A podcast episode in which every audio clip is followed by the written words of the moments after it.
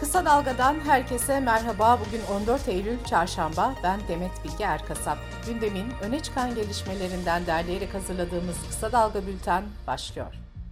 Cumhurbaşkanı Erdoğan, sosyal konut projesinin tanıtım töreninde konuştu ve detaylar açıkladı. Projeye göre evler 608 bin liradan, iş yerleri 350 bin liradan, altyapılı arsalar ise 192 bin 500 liradan başlayacak. Maliyet fiyatı üzerinden %40 indirim yaparak belirlenen ev fiyatları şöyle. 608 bin lira olan 2+1 konutlara 2280 liradan başlayan taksitlerle 240 ayda sahip olunacak. 850 bin lira olan 3+1 konutların ödemesi ise 3187 liradan başlayan taksitlerle 240 ay vadeyle yapılabilecek. İstanbul'da yaşayanlardan geliri 18 bin, diğer illerde yaşayanlardan ise geliri 16 bin liranın altında olanlar kampanyadan faydalanabilecek. Başvurular bugün başlayacak. Ödeme toplam hane gelirinin %30'unu aşmayacak. 240 aya kadar vade imkanı getirilecek. Başvuru şartlarını taşıyanlar arasında kura çekilecek.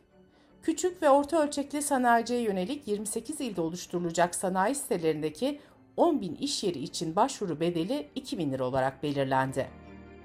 Erdoğan'ın açıklamalarından sonra TOKİ'nin internet sitesi çöktü. Erdoğan ise konuşmasında projeyi ticari kazanç kaynağı haline getirmek isteyenlere fırsat vermeyeceğiz, sıkı bir denetim mekanizması kuracağız diye konuştu. CHP Genel Başkanı Kemal Kılıçdaroğlu partisinin grup toplantısını Sakarya'da yaptı. Kılıçdaroğlu özetle şunları söyledi.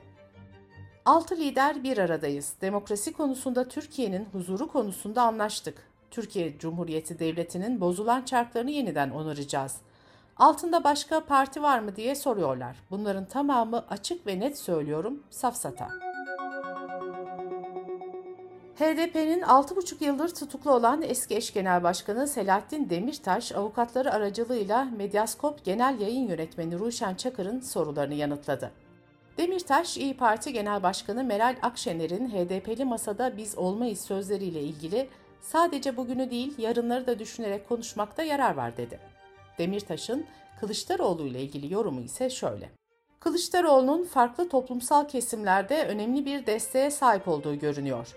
Böylesine kamplaşmış toplumlarda her konuya ilişkin çözüm önerisi sunmak ve bunlar etrafında toplumu birleştirmek hiç de kolay bir iş değildir.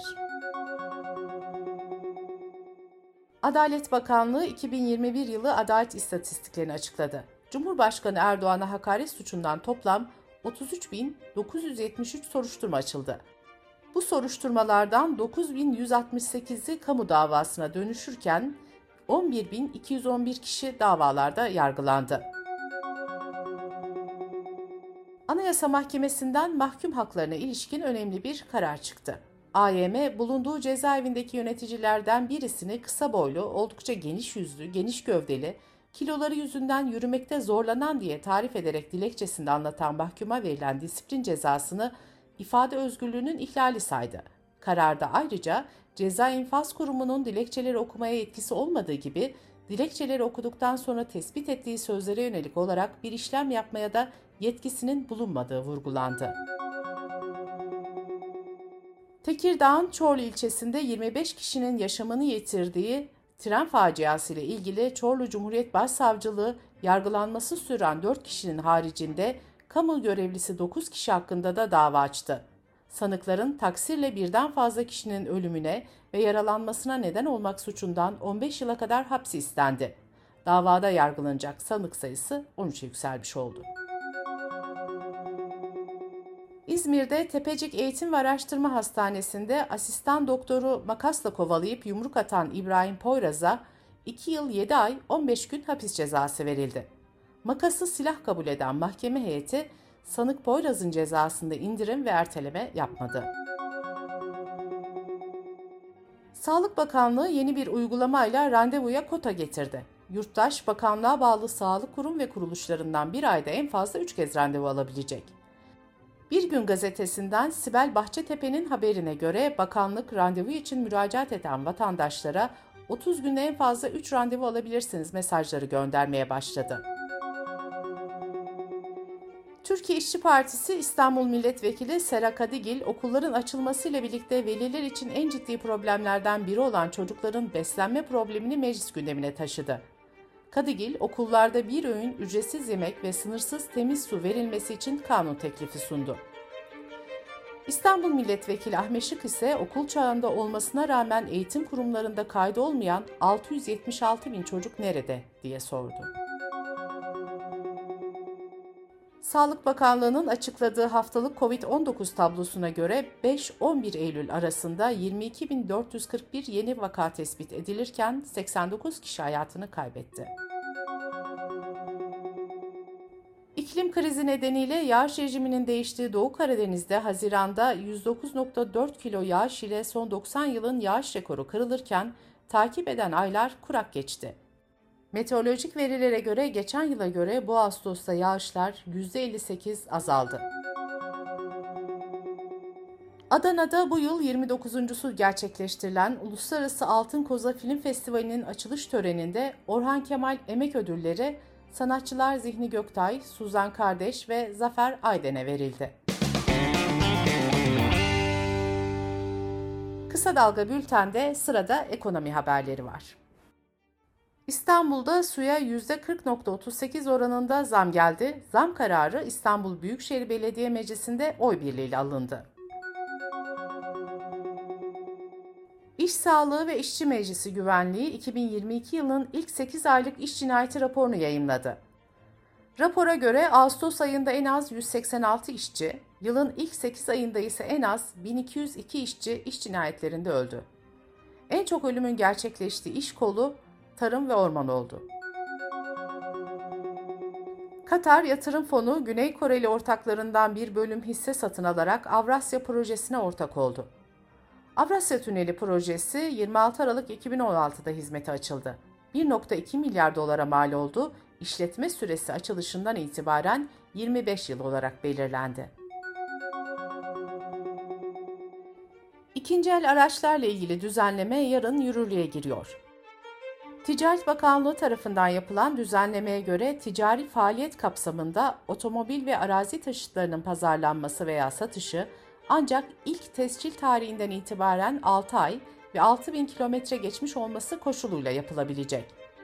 Bu şartlar sağlanmadan doğrudan veya dolaylı olarak 1 Temmuz 2023 tarihine kadar pazarlama ve satış yapılamayacak.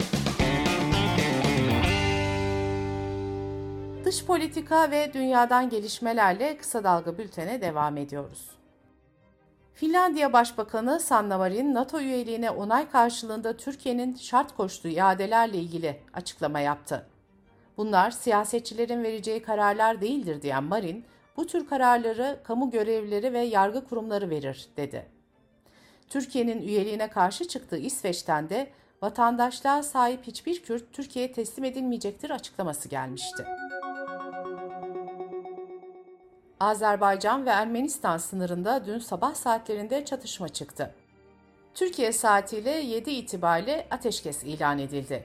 Azerbaycan basınına göre askeri operasyonda Ermeni mühimmat depoları, askeri birlikleri ve hava savunma sistemleri imha edildi.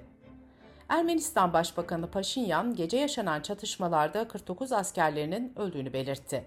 Hem Bakü hem de Erivan yönetimleri birbirlerini savaşı başlatmakla suçladı. Komşu iki ülke Dağlık Karabağ konusundaki anlaşmazlık nedeniyle 1990'larda ve 2020'de olmak üzere iki büyük çatışma yaşadı. 2020 sonbaharında 6 hafta süren çatışmalarda 6.500'den fazla can kaybı yaşandı ve savaş Rusya'nın arabuluculuğunda sağlanan ateşkesle sona erdi. Fransa Cumhurbaşkanı Macron, Ankara ile Atina arasında yaşanan gerilimin tırmandığı dönemde Yunanistan'a olan desteğini yineledi. Macron, Yunanistan ile Fransa arasında savunma alanında imzalanan stratejik ortaklık anlaşmasını provokasyonlara karşı güçlü bir siper olarak niteledi. Ortak basın toplantısında konuşan Yunanistan Başbakanı Mitsotakis ise bir gece ansızın gelebileceğini söyleyenleri gün ışığında bekliyoruz dedi. Alman hükümeti Suudi Arabistan'a uyguladığı silah ihracat yasağının devam etmesi konusunda kararlı. Yasak kararı gazeteci Cemal Kaşıkçı'nın öldürülmesinin ardından alınmıştı. Federal Ekonomi Bakanlığı sözcüsü gelecekte de ihracat başvuruları reddedilecektir dedi. Almanya Savunma Bakanı ise Rusya'nın Ukrayna operasyonunun dönüm noktası olduğunu belirterek kendimizi savunabilmek için güçlü savaşmaya hazır silahlı kuvvetlere ihtiyaç var diye konuştu. Alman Bakan, Almanya'nın hedefinin Avrupa'nın lider askeri gücü olmak olduğunu belirtti. Ukrayna Devlet Başkanı Zelenski, Ruslardan geri alınan bölgelerin toplam büyüklüğünün 6000 km² ulaştığını söyledi. Zelenski, son bir haftada 5000 km²'lik bir alanın kurtarıldığını kaydetti. Rusya en az 3 bölgeden geri çekildiğini doğruladı. İngiltere'de Kraliçe 2. Elizabeth'i anma etkinliklerinde protesto gösterisi yapan monarşi karşıtları gözaltına alındı. Ülkede ifade özgürlüğü tartışması başladı. Hak savunucusu örgütler protestocuların gözaltına alınmasının endişe verici olduğunu söylüyor. Londra Emniyetinden yapılan yazılı açıklamada ise halkın protesto hakkının olduğu ve polislere de bu hatırlatmanın yapıldığı kaydedildi. Gelecek hafta sonu Londra'da yapılması planlanan törende polisin yanı sıra 1500 asker de görev yapacak. Bültenimizi Kısa Dalga'dan bir öneriyle bitiriyoruz. Oxford Üniversitesi öğretim üyesi Dr. Emre Eren Korkmaz, Genç Bilimciler Anlatıyor kitabının yazarları ile çalışma alanlarını konuşuyor. Genç bilime konuk olan Dr. Çağkan Özbalcı lipidleri anlatıyor. Yağları yakalım derken kendimize zarar veriyor muyuz sorusuna yanıt veren Özbalcı, az yağlı yiyin demek çok doğru değil, az karbonhidratlı yiyin demek daha doğru bir yaklaşım diyor. Emre Eren Korkmaz'ın söyleşisini kısadalga.net adresimizden ve podcast platformlarından dinleyebilirsiniz. Gözünüz kulağınız bizde olsun. Kısa Dalga Medya.